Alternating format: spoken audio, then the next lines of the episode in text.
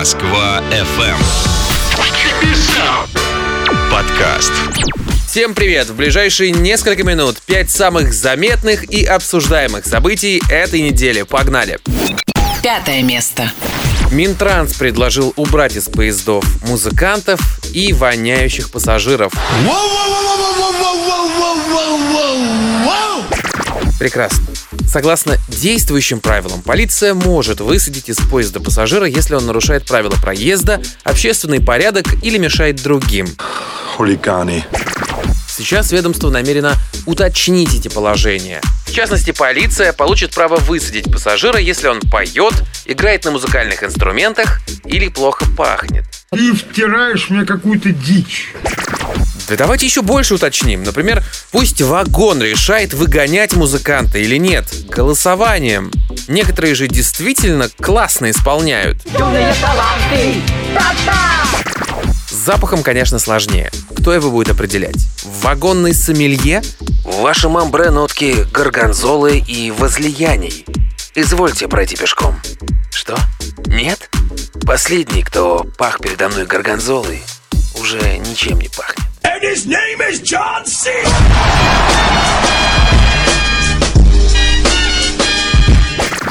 Ладно, мы все понимаем, о каких пассажирах идет речь, но ведь и сейчас ничего не мешает снимать их с поезда, кроме нежелания полиции иметь с ними дело.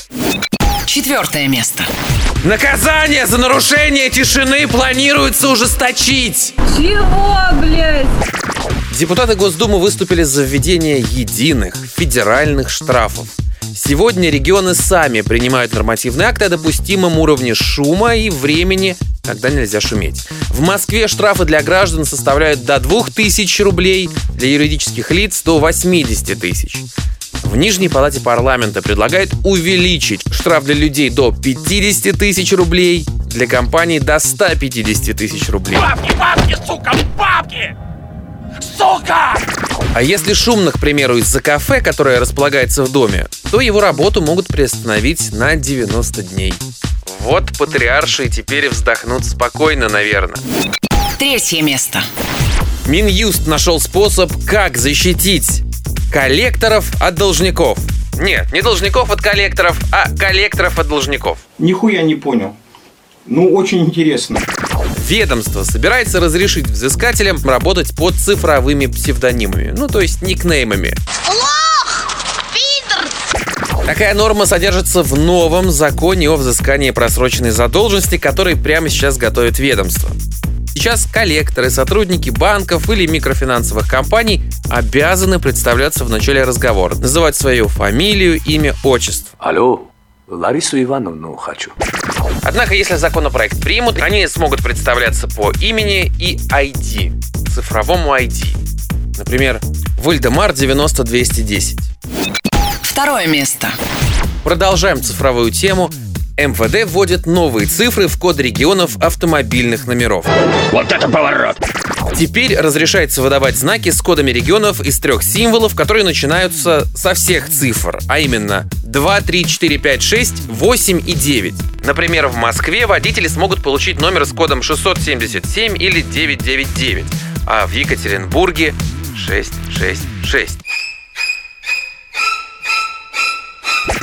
Ранее действовало ограничение. Трехзначный код мог начинаться только с цифр 1 или 7. Это правило отменят, чтобы увеличить число возможных комбинаций. В Москве впервые проблема с нехваткой номеров возникла в 98 году. Тогда в столице закончилась 77 серия. Ввели 99-ю. В 2002 ввели 97-ю. А потом 197, а потом 177, а потом 777 и 799.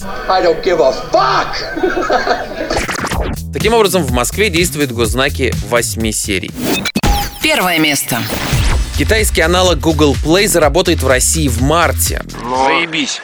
Четко. Как пишет агентство Рейтер, китайские корпорации Huawei, Xiaomi, Oppo и Vivo работают над запуском единой платформы мобильных приложений.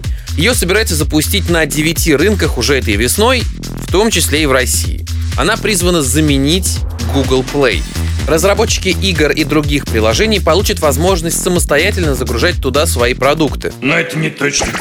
Китайские производители задумались над альтернативой Google Play после того, как Huawei попала под американские санкции. Сейчас на долю Xiaomi, Oppo, Vivo и Huawei приходится около 40% мировых продаж смартфонов. Блестяще. Это серьезно. С такой долей рынка они вполне могут послать Google. Такой была эта неделя. Ставьте лайки, 5 звезд, пишите комментарии. Классных выходных, отличного настроения. Пока! Москва FM. Подкаст.